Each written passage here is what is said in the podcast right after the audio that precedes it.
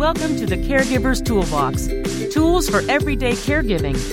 We provide education and information on senior care topics. Here's your host, Ryan McInnes.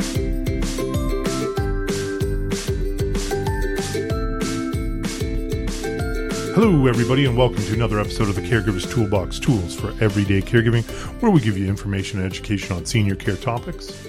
My name is Ryan McInniff. I am here with Janet. Before we get into our topic, Janet, Janet, how are you? I'm doing great. I got to do the plugs. We, Got to do the plug. plugs. So, if you want to check us out, I'm on Twitter at get at get big red. I'm on. We're on YouTube, Caregivers Toolbox YouTube. A lot of videos have been posted up there. A lot more will be posted up there. And then finally, our website where you can read the blogs and see the videos and listen to the podcast if you want is mwhomecare.com.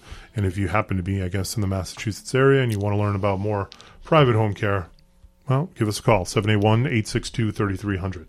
Uh, we are not national, though. I wish we were. I wish we were. Not yet. Not yet. Not yet. Not yet. One, one day. So, anyways, Janet, what the heck are we talking about today? Well, like you, I try and follow current articles, and I um, I have a habit of when I pick up the newspaper in the driveway uh, before I go to work, I see what's above and below the fold and any little comments.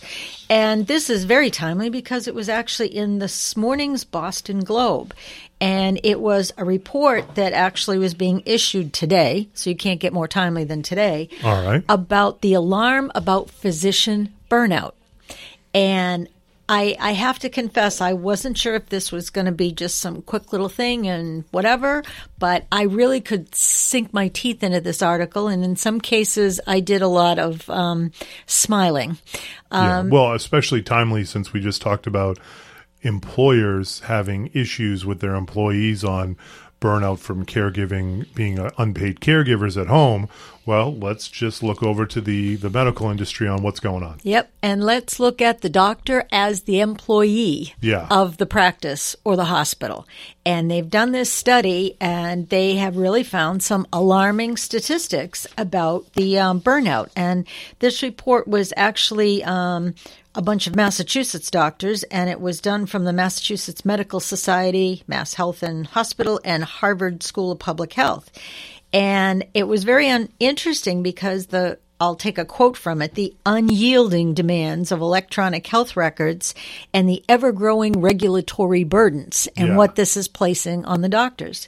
And because I probably qualify as almost a dinosaur in this industry, I can remember when a lot of things were all handwritten and when it came through that you had to use only approved abbreviations so that everybody knew what sniff and all these other things actually meant, um, especially where prescriptions and things were concerned.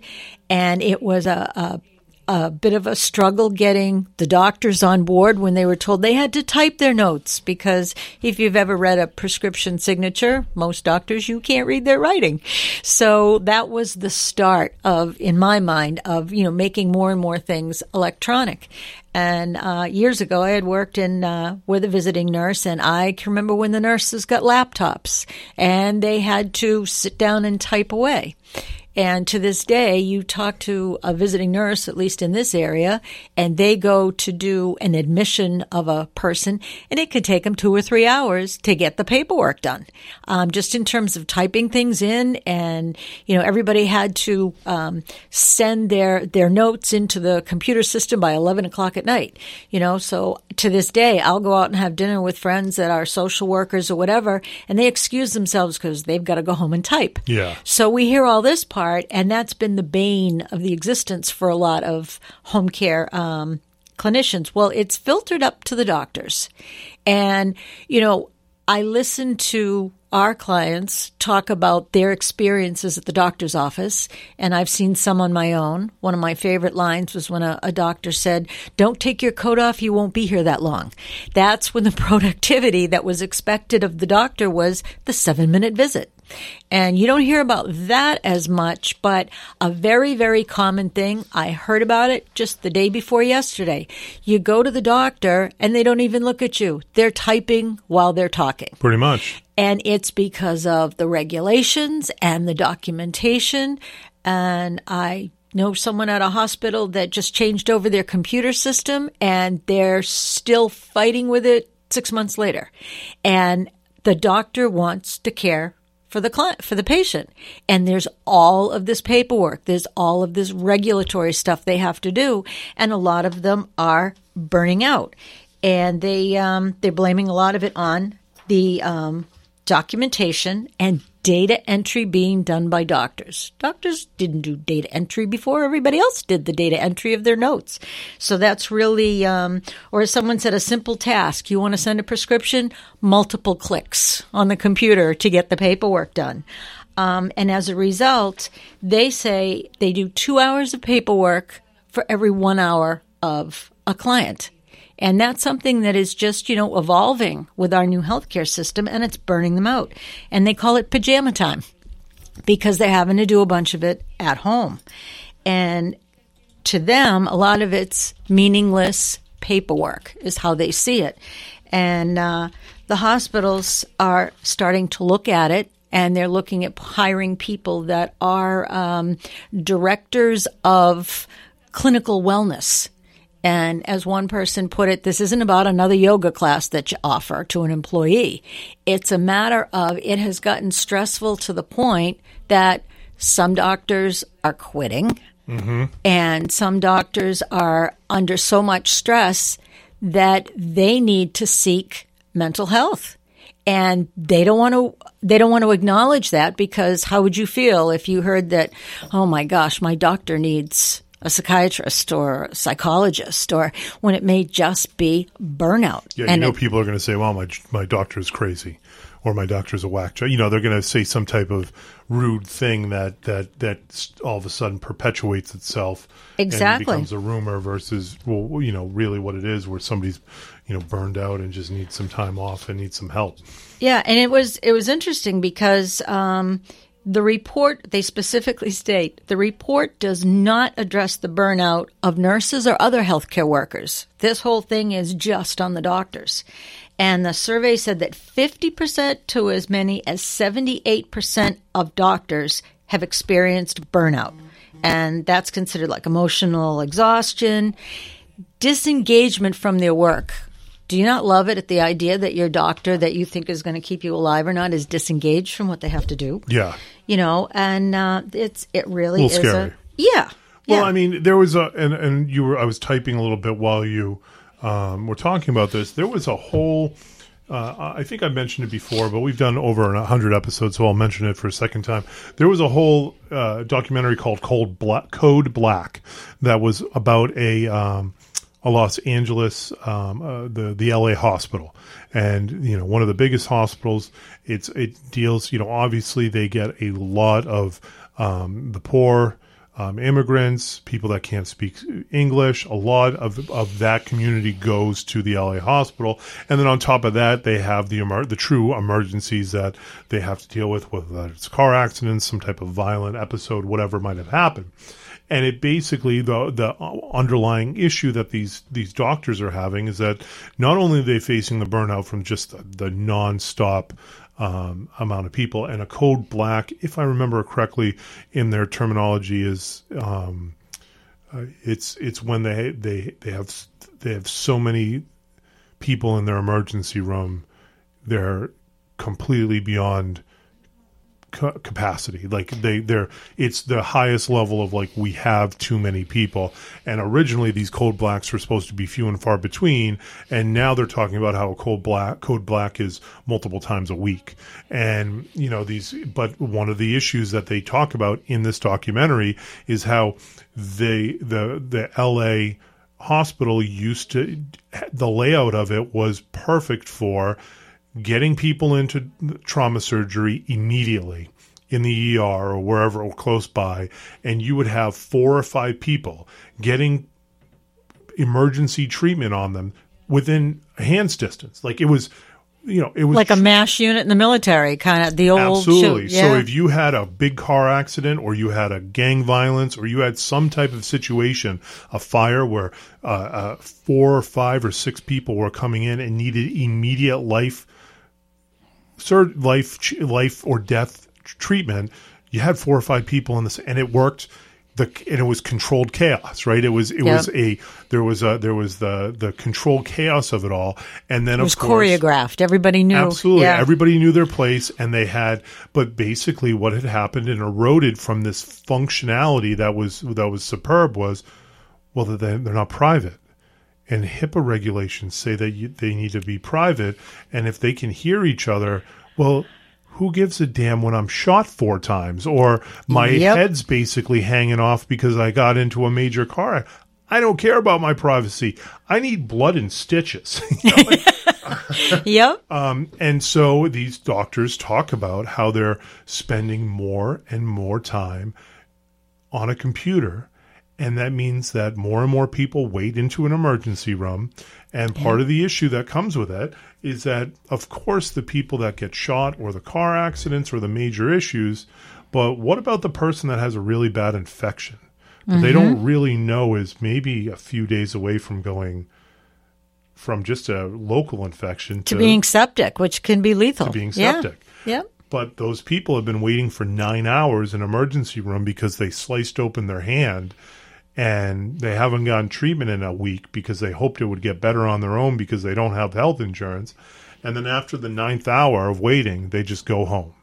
Yep. The blood stopped. It clotted. And or so- not. Yeah.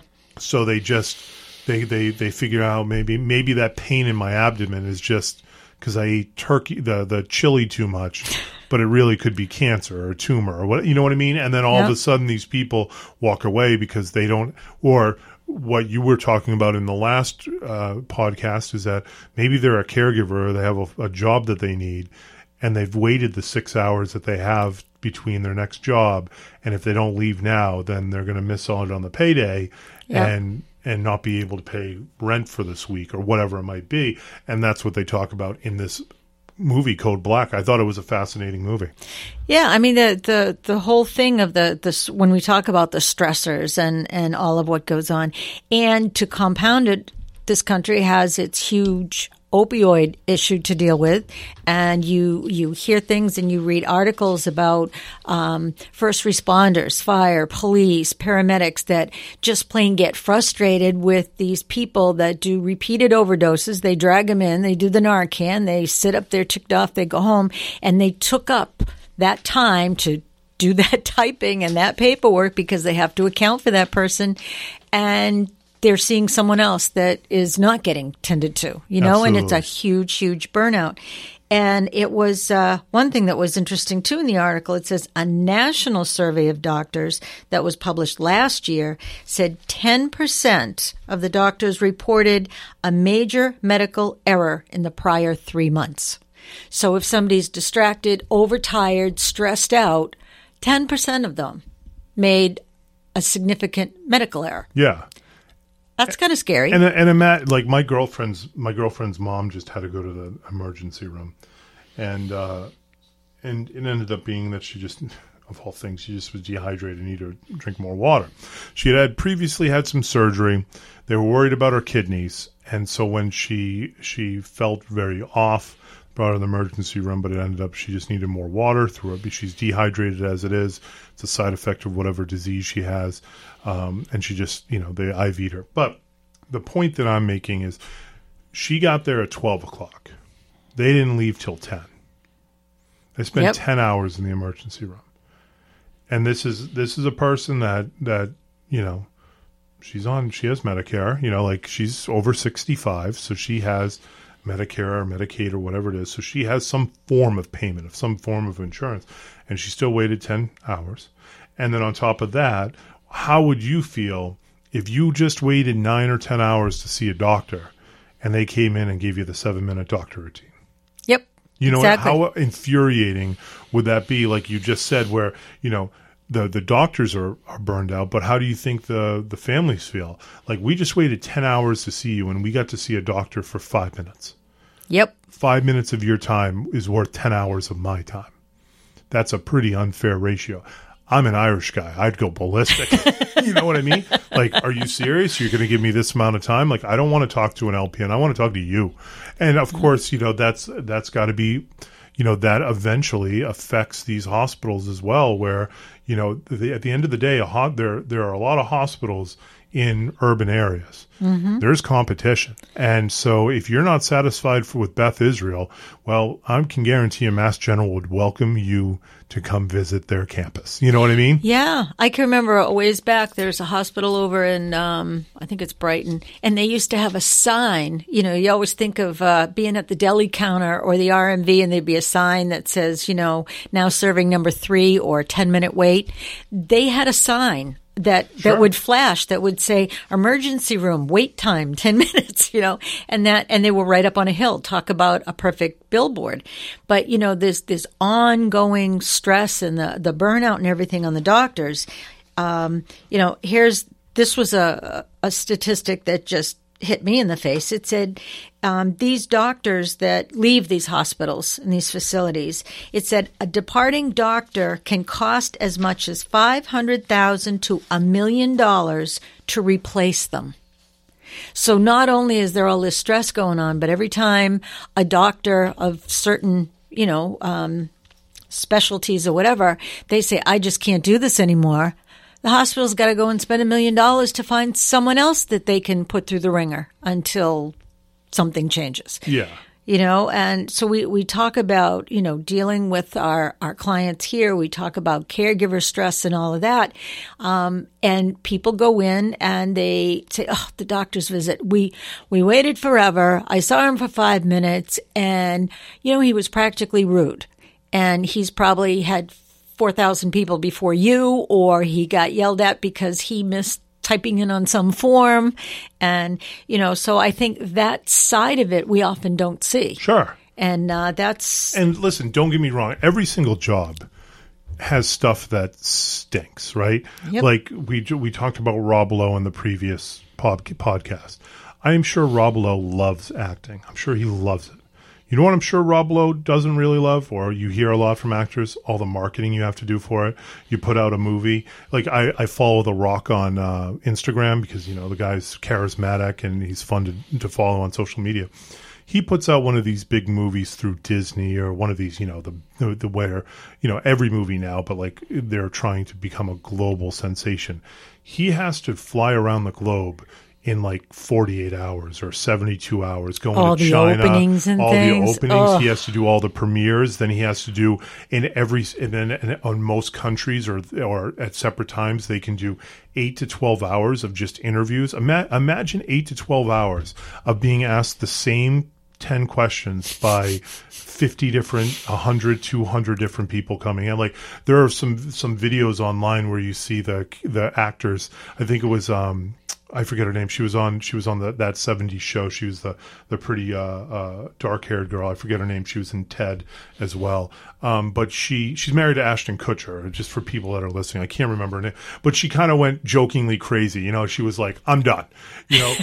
ask me anything that doesn't involve and she listed out like i know what you're going to ask me and she listed out seven questions he's like yeah like well because the last 50 people did it. And so my mm-hmm. my point being of this little rant is that like guess what doctors? We also understand that you know it's not all going to be 100% serving people. Like every everybody has that profession of what they want to be doing that their favorite why they got into this job. But so there's always going to be paperwork you don't like, right? There's always Yep. going to be red tape that you're not thrilled with. There's always going to be the the higher ups at the the doc, the hospitals that have to care more about the finances of the hospital than and balancing the finances over the care, right? That constant uh, pull and push and pull that people have um, because obviously these hospitals are a lot of them are pro- for profit hospitals trying to make money. Um, but when you're dealing with an epidemic, that's the that's kind of what I'm bringing up. You know, there's going to be things that people don't like in their job. Everybody deals with that, but there are going to be things that where it becomes a, a, a, a, almost a crisis within the industry. And this was talking about the Boston area, I think, or it was in the Boston Globe. But if it's happening in Boston, it's happening everywhere else. It's just the Yep. nature of the beast of what's going on. And I think that those are the things that kind of come with the job. But at what point in time does it? Does it start to say, you know what, I'm spending more time being an administrative assistant for myself, putting in documents and code rather than doing what I was, what I'm paid to do, which is treat people and make them healthy and make them not sick and give them hope that things are going to get better. Yeah, yeah, and I can. I mean, my family reminds me of this often. That uh, you know, I um, I went through a, a, situation with my mom that had some surgery, and uh, the doctor did a fine job, saved her life, but people didn't exactly follow what he wanted done, and he was away. And uh, the home care experience, which had previously been great, was abysmal, in my opinion, and I shared it with the doctor's secretary. So I went with them to the first visit with the surgeon after, and the doctor shook my hand and said, Oh, you're the daughter. You're pissed. Like, okay, that happened like the week before. It's like, is this doctor carrying around the fact that I was mad at a situation? And it's like, you know, people say the most stressful job, one of the most stressful jobs is a dentist. Why? Because he's good or bad? No, because everybody hates him because yeah. he would cause pain, you know. And so you think there are these people that are supposed to play God and and fix everything, and they're carrying around the fact that I was mad about something. You know, that's got to be brutal. Yeah. And just one final thing that came to mind when I read this article is yesterday I was over visiting one of our um, our assisted livings that we work with, and we were having a conversation about um, a memory care facility, a, a, new one that's opening in the area. And the person I was speaking with, um, she said, "Well, they were a little concerned about it," and I as competition, and I asked why.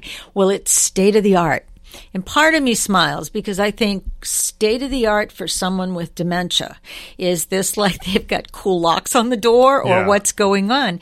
But you even see in some of the assisted livings now, I see these monitors on the wall in different places that the caregivers are using. It's probably going past the paperwork side of things, but think we, we have enough problems sometimes with language barriers and communicating what needs to happen. Imagine, and you know, costs go up. Imagine having to teach the staff how to use somebody's computer. Yeah. You know, there's, there's some stress for you. It's going to be interesting. it's going to be interesting. It's going to be interesting, but I mean, it just it, it just brings up a, a report, you know. And if and I also think if this is happening with the doctors, and the doctors, you know, are the kind of kind of the the large and in charge on the the floors, right? Then what's going on with the, the registered nurses? What's going on with the river LPNs, flows downstream? What's going on with the administrative assistants or yep. whatever it might be? That you know, absolutely, absolutely. So it's yep. just it's something to to certainly think about, be cognizant of that. You know, these these doctors are working really hard, and unfortunately, they're spending more time putting things being data entry than they are to People think they're rich and it's easy. No, it's not. No. Not always the case. Nope. Anyways, thank you, Janet, for bringing this up, and uh, we will catch everybody on the next one. Have a great day.